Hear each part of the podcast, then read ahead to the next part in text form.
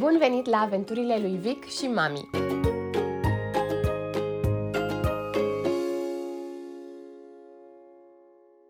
Eu sunt Cezara și am devenit mama unui băiețel pe nume Victor în ianuarie 2022.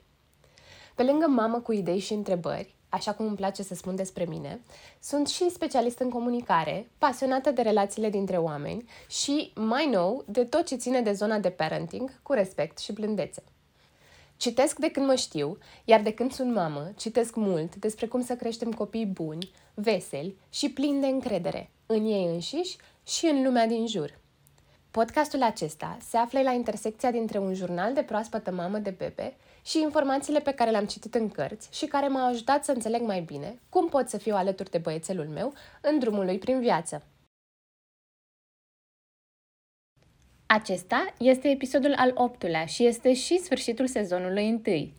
Este un episod special, nu numai pentru că este cel mai lung dintre toate, dar și pentru că este singurul episod scris în totalitate înainte să-l cunosc pe Vic. Acesta este un text pe care l-am scris cât eram însărcinată. Sunt foarte fericită că l-am scris atunci, pentru că sunt absolut sigură că nu aș fi reușit să mai scriu așa ceva după ce l-am cunoscut pe Victor. Sper să vă placă! 9 luni și o nouă eu. Transformarea. Două lucruri s-au întâmplat simultan. Nu aș ști să spun care a venit primul sau care a contat mai mult pentru mine, cert este că a fost nevoie de amândouă pentru ceea ce a urmat. Și sincer, privind retrospectiv acum, a fost mai mult iluzia existenței lor. Dar despre asta mai târziu. În primul rând, am realizat că eu și Andrei suntem pregătiți să mai primim pe cineva în cadrul universului nostru, construit pe parcursul anilor și a experiențelor care ne leagă. Într-un cuplu se construiește o lume întreagă de ritualuri și gesturi secrete, un limbaj propriu în care doar cei doi știu semnificația. Amintiri care nu se împărtășesc, dar care stârnesc zâmbete ștrengare aruncate peste masă unul celuilalt când există alți oameni în jur. O încredere și un confort care nu se aseamănă cu nimic altceva.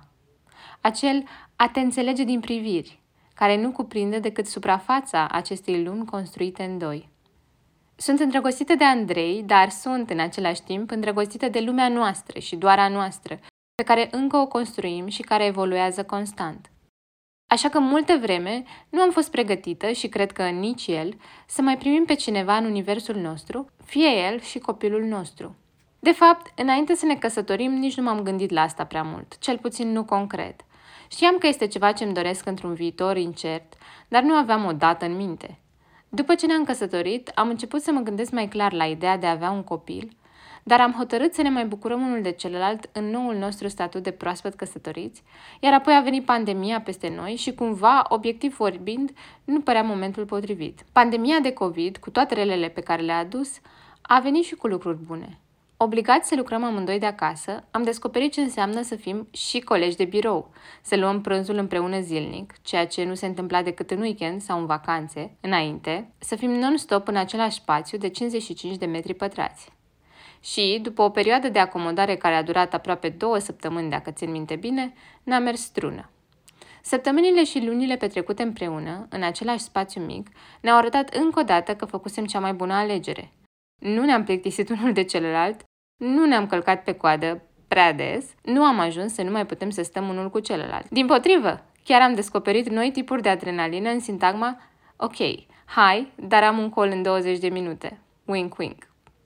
Am mai trecut timpul, a venit vara și ne-am mai plimbat. Am sărbătorit cu întârziere un an de căsnicie, am fost la plajă, am mers în excursii prin țară, ne-am bucurat de viață, mereu cu un strop de teamă pentru că virusul era încă printre noi, vaccinul nu venise încă, lucram încă de acasă și totuși revenise o oarecare normalitate. Cândva, poate în serile lungi de vară, în care dansam prea aproape unul de celălalt, poate în după amiezile ploioase de toamnă, în care stăteam toleniți pe canapea și ne uitam la seriale ore întregi, poate în zilele din decembrie, în care am făcut bradul la noi acasă și am băut vin fiert și ne minunam cât ne este de bine. Nu știu când exact, dar cândva mi-am dat seama că suntem pregătiți. Că suntem gata să mai primim pe cineva la noi în univers, la noi în familie, la noi în globul de iubire cu care ne înconjurasem. Pentru că eram gata să mai împărțim cu cineva ceea ce aveam noi.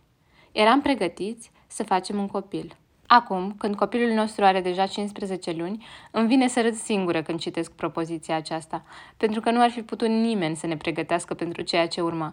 Sunt lucruri pe care le aflui doar din propria experiență. Al doilea lucru de care am avut nevoie a fost să simt că sunt eu pregătită. Eu, cea care trebuia să accept modificările corpului pentru a găzdui această nouă ființă. Eu, care trebuia să aduc copilul pe lume. Eu, care urma să alăptez și să-mi întrerup munca. Eu, care urma să devin mamă. Eu trebuia să fiu mai pregătită decât Andrei. Și cumva, la un moment dat, nu știu când sau cum, s-a întâmplat. Am simțit că sunt gata să fac toate astea. Ei bine, nu puteam să fiu mai nepregătită decât am fost. Râd și acum de faptul că m-am gândit că eram gata. Dar cred că așa te păcălește natura ca să asiguri perpetuarea speciei, nu? S-au întâmplat aceste două lucruri și Andrei și cu mine am decis că e momentul să ne extindem familia și să facem un copil. Începutul Corpul meu a reacționat instant. Înainte de tot ce spun articolele de pe internet, aplicațiile de sarcină, tot ce poți să găsești despre cum să-ți dai seama că ești însărcinată.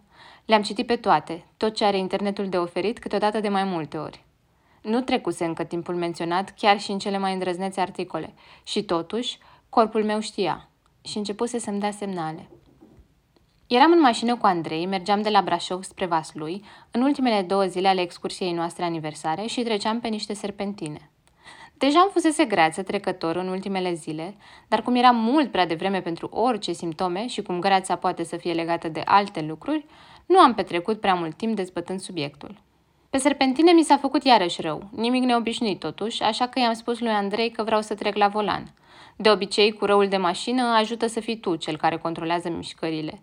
Creierul tău este mai pregătit pentru orice curbă sau schimbare de viteză și ești mai concentrat pe condus decât pe faptul că ți se face rău. La mine funcționează de fiecare dată. Am trecut la volan, afară ploua încetișor, ploaie de primăvară târzie. În dreapta, Andrei, fericit că poate să se odihnească și să nu facă nimic o vreme, a desfăcut o pungă de tortilla cu chili. Am simțit aproape instant faptul că nu pot să suport mirosul. Era neobișnuit de puternic, parcă spațiul din mașină se comprimase și tot aerul se îmbibase cu miros de tortilla cu chili. Îl simțeam în nări, în plămâni, în stomac.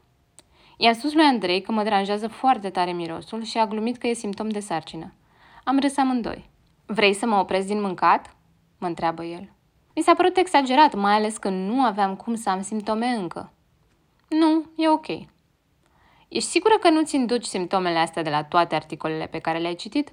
Este prea devreme. Știam că e prea devreme și că poate să fie totul în mintea mea. Dar am mai rezistat câteva minute și i-am spus să închidă punga. Am deschis larg geamurile mașinii și mirosurile m-au lovit în tot corpul. Mirosul de după ploaie, asfalt ud în care încă mai simți urmele prafului, brazii de pe marginea drumului, benzina arsă a camionului care a trecut pe celălalt sens. Nu mai simțisem niciodată așa ceva. Eram Peter Parker, care a fost mușcat de păianjenul radioactiv și își descoperă superputerile. Numai că ceea ce începuse să se întâmple în corpul meu deja era mult mai magic decât orice poveste despre transformarea în supererou a unui om obișnuit. Sau poate sunt eu subiectivă. Corpul meu a știut încă de dinainte să știu eu, dinainte de orice îți spun articolele de pe internet, dinainte de a putea fi vizibil printr-un test de sarcină, cu noua mea superputere, corpul meu îmi transmitea că viața mea și a noastră, de fapt, urma să se schimbe în moduri în care nici nu puteam să ni le imaginăm încă. Am făcut testul de sarcină la o săptămână de când îmi căpătasem superputerile. Între timp, începuse să-mi fie zilnic greață, să mă simt din ce în ce mai obosită și să simt că toate mirosurile mă atacă. Am așteptat până după ce mi-a întârziat menstruația, semnul universal că se întâmplă ceva. Voiam să-l fac la prima oră, așa că nu l-am așteptat pe Andrei să se trezească, mai ales că noi deja vorbeam despre asta, ca și cum știam deja. El dormea în dormitor, eu eram emoționată cu timerul telefonului în mână. Abia vizibilă, dar prezentă, a apărut a doua linie. Eram însărcinată. Când s-a trezit Andrei, o oră mai târziu, i-am spus că a apărut a doua linie.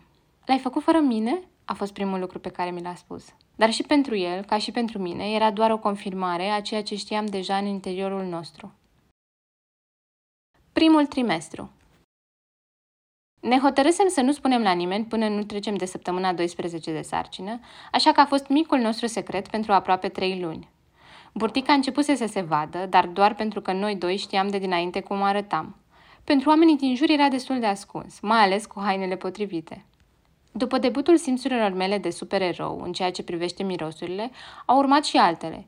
Greața de dimineață a fost mai degrabă greața de seară sau uneori din momente aleatorii de pe parcursul zilei.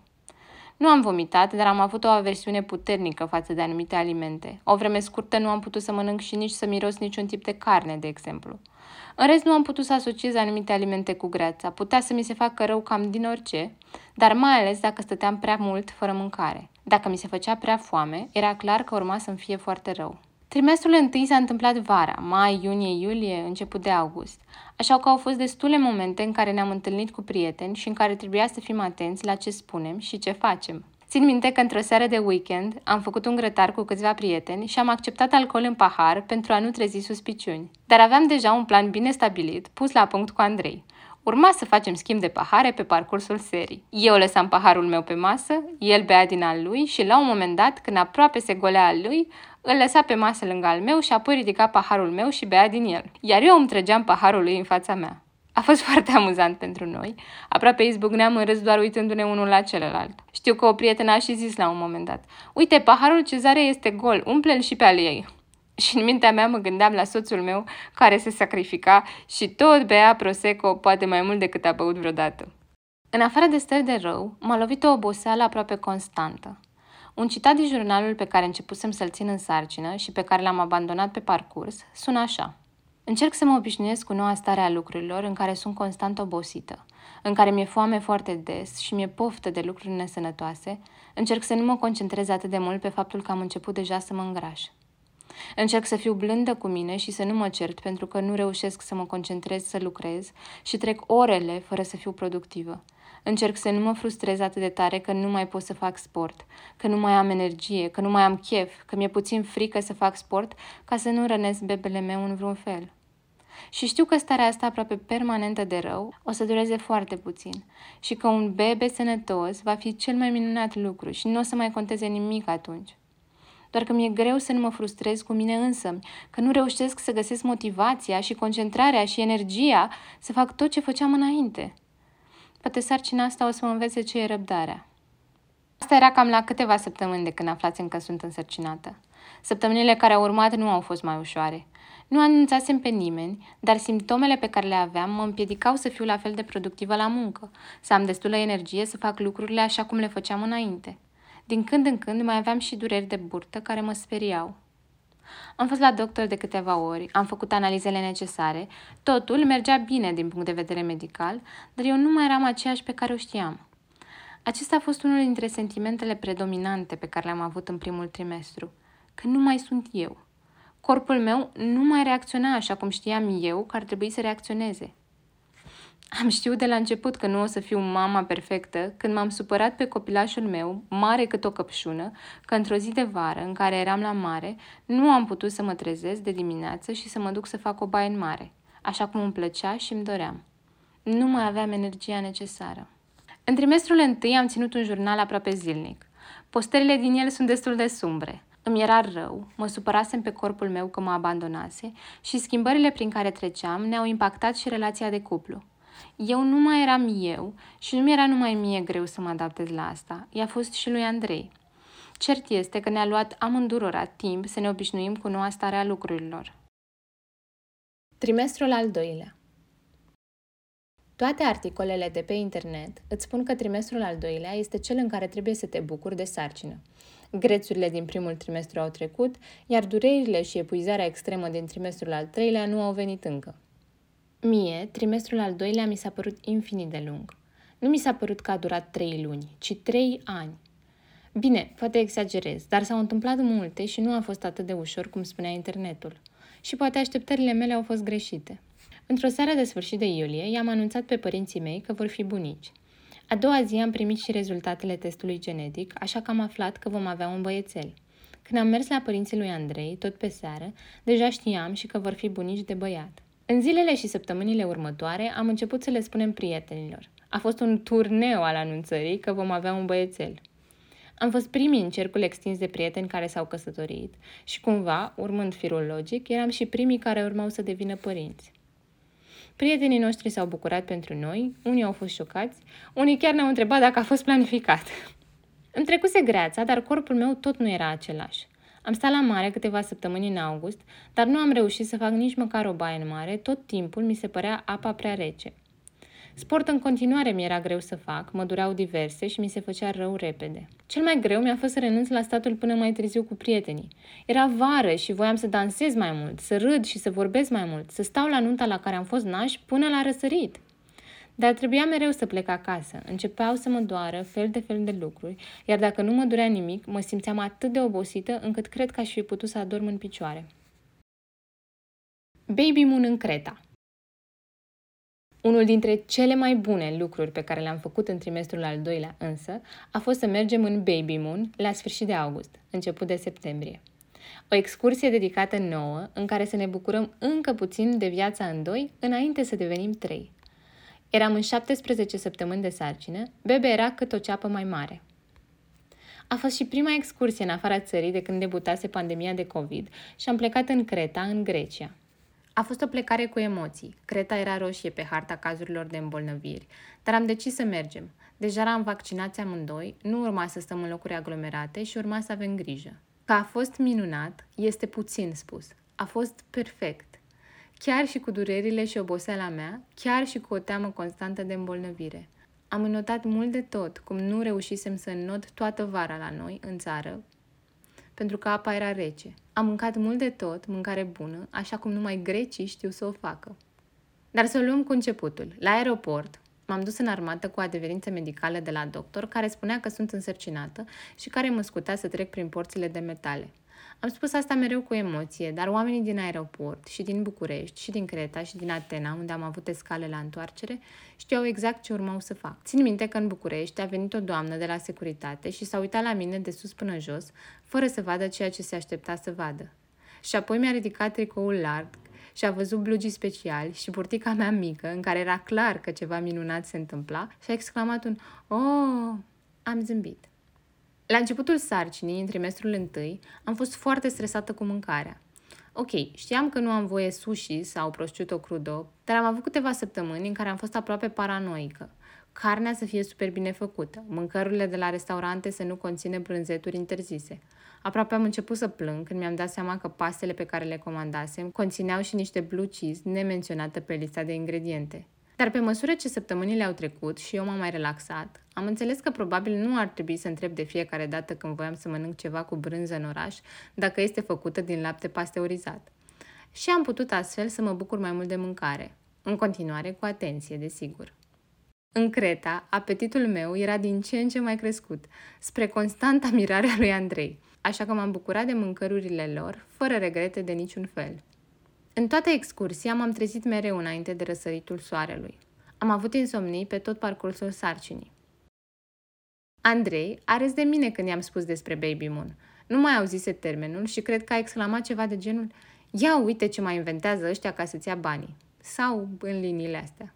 Știa că nu are cu cine să discute, anumite lucruri sunt non-negociabile, iar marcarea unor evenimente sau momente speciale printr-o excursie sau cel puțin o cină în oraș este unul din lucrurile la care nu vreau să renunț.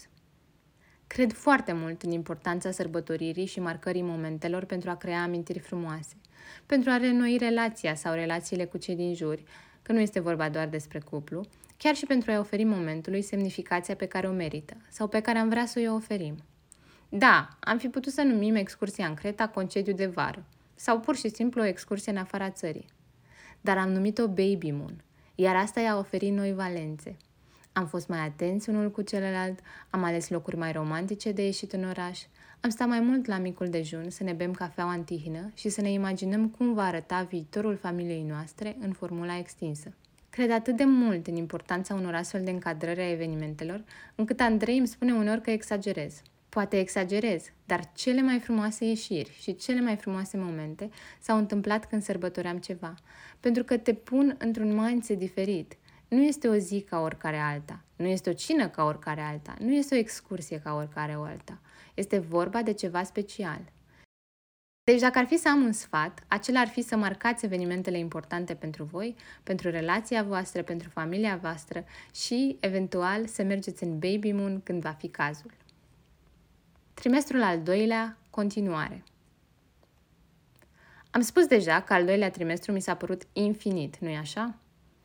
Am făcut o treabă proastă cu jurnalul în perioada de după Baby Moon, în sensul că nu am mai scris nimic, așa că nu am pe ce să mă bazez decât pe amintirile mele aici. Am continuat să dorm rău, mi-a fost din ce în ce mai greu la muncă pentru că simțeam o epuizare constantă.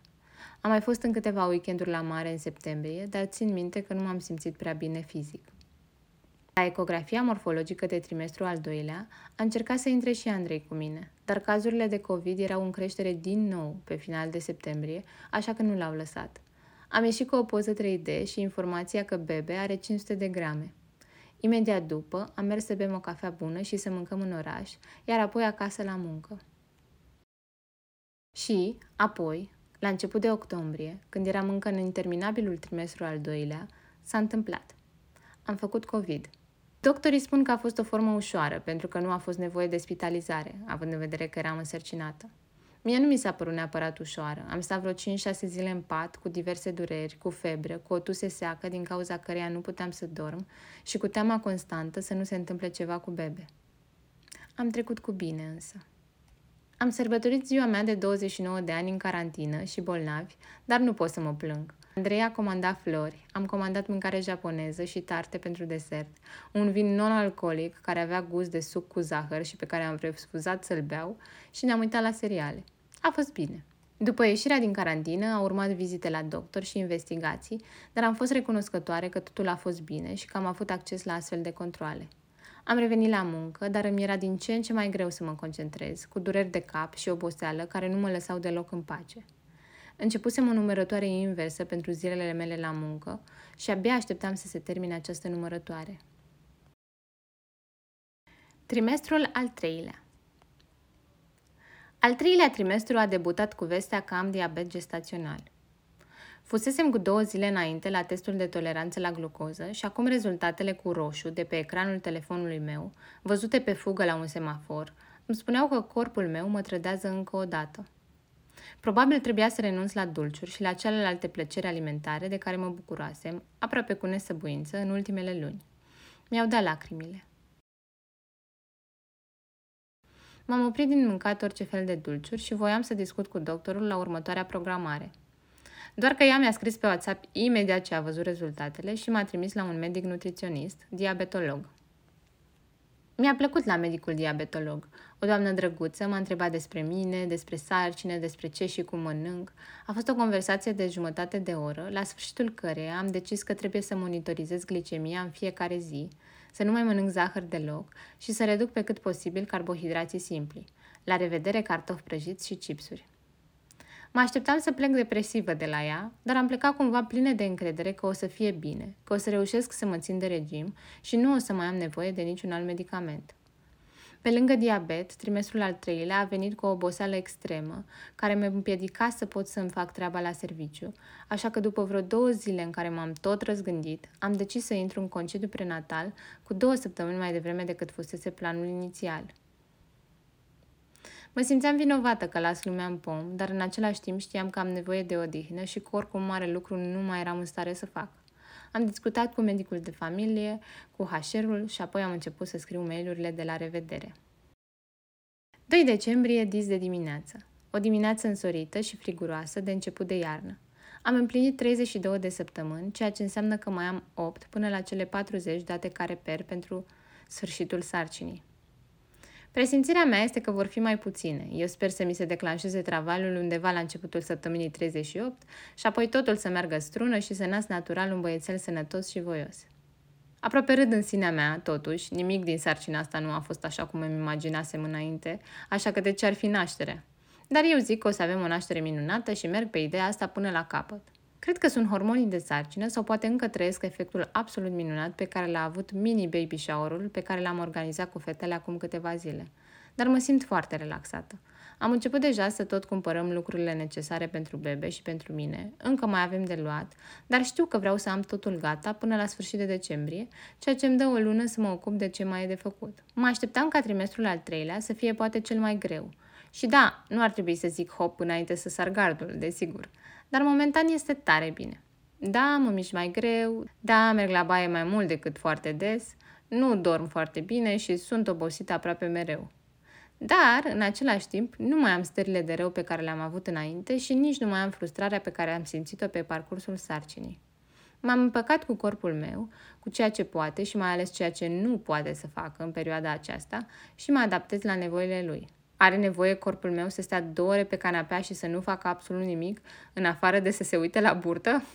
Ok, let's do that, baby. Un lucru interesant despre care voiam să vorbesc este pregătirea pentru venirea lui Bebe. Este adevărat că toate suntem diferite și fiecare abordează o nouă situație în felul ei. Eu, așa cum am mai spus, sunt din categoria celor care au nevoie să se documenteze, să citească, să învețe. Eu m-aș duce la bibliotecă și a sta acolo toată ziua, ca în vremurile când scriam la licență și la dizertația de master sau când mă pregăteam de examene. Aș sta acolo și aș citi toată ziua despre naștere și alăptare și viața cu copii mici și cum să îngrijești un bebeluș și toate câte mai există. Aș fi în stare să stau să citesc despre toate etapele de dezvoltare până la 18 ani și dincolo. Nu știu dacă așa am fost învățată sau așa sunt eu, dar probabil câte puțin din amândouă. Este ceva ce am făcut de când mă știu. Ce mi se pare amuzant însă și oarecum ironic este că înainte să fiu însărcinată, dacă aș fi auzit pe o mamă spunând nu citesc nimic în afară de cărți de parenting sau nu am mai citit un roman de nu știu cât timp pentru că mă ocup de copil, aș fi judecat-o puțin. Nu mult, pentru că admir oamenii care se pregătesc și se documentează, doar că puțin de tot m-aș fi gândit în sinea mea, eu nu o să fac chiar așa. Adică, da, copilul e important, e bine să știi ce și cum și cu puțin noroc să nu repetăm greșelile părinților noștri. Dar în același timp, copilul nu este totul. Și eu sunt o persoană și am nevoile mele. Și dacă vreau să citesc un roman sau să fac ceva nelegat de copil, atunci o să fac asta. Toate lucrurile acestea sunt perfect adevărate și încă cred în ele. Doar că acum, când mai am mai puțin de 8 săptămâni până la naștere, nu vreau să fac altceva. Mi se pare totul atât de nou și atât de interesant. Sunt atât de curioasă cu privire la o mulțime de lucruri.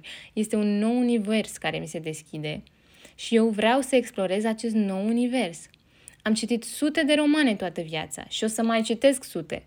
Dar acum, fix acum, nu sunt interesată de romane. Vreau să ascult podcasturi despre naștere și alăptare, să mă uit la videouri despre îngrijirea copiilor, să citesc cărți de parenting. Și culmea, nu simt că mi-acaparează neapărat viața. Simt că mă scufund într-o nouă lume cu noi perspective, noi descoperiri, totul nou. Iar dacă nu citesc, ascult sau mă uit la content legat de copii, atunci am chef să stau pe site-uri cu hăinuțe și jucării, să scrollez și să mă minunez de obiecte minunate și frumoase, toate care există pentru copiii mici. În invitatea mea, încă am impresia că o să fac într-un anumit fel lucrurile cu copilul. Da, sarcina nu a fost așa cum îmi imaginam, doar că după ce se naște copilul, totul o să meargă ca în imaginația mea. La asta mă gândesc acum, dar râd singură în timp ce scriu aici. O voce mică în interiorul meu îmi spune Hei, Cezara, cel mai probabil o să fie complet diferit și surprinzător totul, așa că ce-ar fi să nu-ți mai faci planuri? Dar eu nu ascult vocea asta. Eu o să fiu o mamă care o să-i meargă totul strună. Un gând de final Nu m-am simțit nici puternică, nici frumoasă în timpul sarcinii. Nu am avut niciun glow, nu m-am simțit specială, așa cum mi-a spus o prietenă că aș fi. Dacă ar fi să fiu sinceră până la capăt, deși îmi dau seama cum o să sune, nu mi-am iubit nici burtica. Iubeam ceea ce era în interiorul ei, din ce în ce mai mult, de fapt, pe măsură ce puteam să-l simt pe bebe din ce în ce mai bine și să-mi dau seama că o altă ființă crește în mine, o ființă născută din iubirea dintre mine și Andrei. Dar nu am iubit burtica în sine. Iubeam pătrățelele pe care le aveam înainte, abdomenul plat, pe care îl dobândisem cu zeci de ore de sport și cu o atenție crescută la ceea ce mâncam. Ceea ce am simțit în schimb a fost un asincron constant cu corpul meu.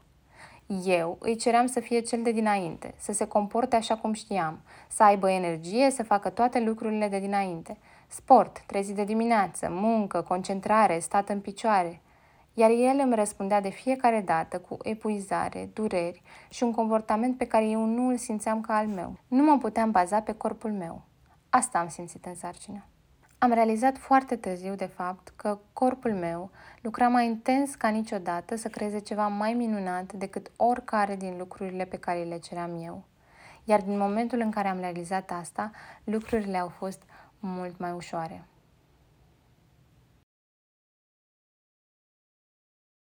Victor s-a născut într-o sâmbătă, la prânz, mult mai devreme decât ne așteptam. Momentul în care l-am văzut prima dată este, fără îndoială, cel mai frumos moment din viața mea. Sper că v-a plăcut și că ați găsit lucruri interesante și dacă da, mi-ar plăcea tare mult să-mi spuneți ce părere ați avut despre ideile prezentate și despre tot episodul. Mă găsiți pe Instagram, cezara.huțucă. Acolo aștept feedback, idei, întrebări și tot așa. Acolo o să anunț și următoarele episoade și putem să vorbim mai multe chiar și despre episodul acesta și despre ce mai urmează. Mulțumesc! thank you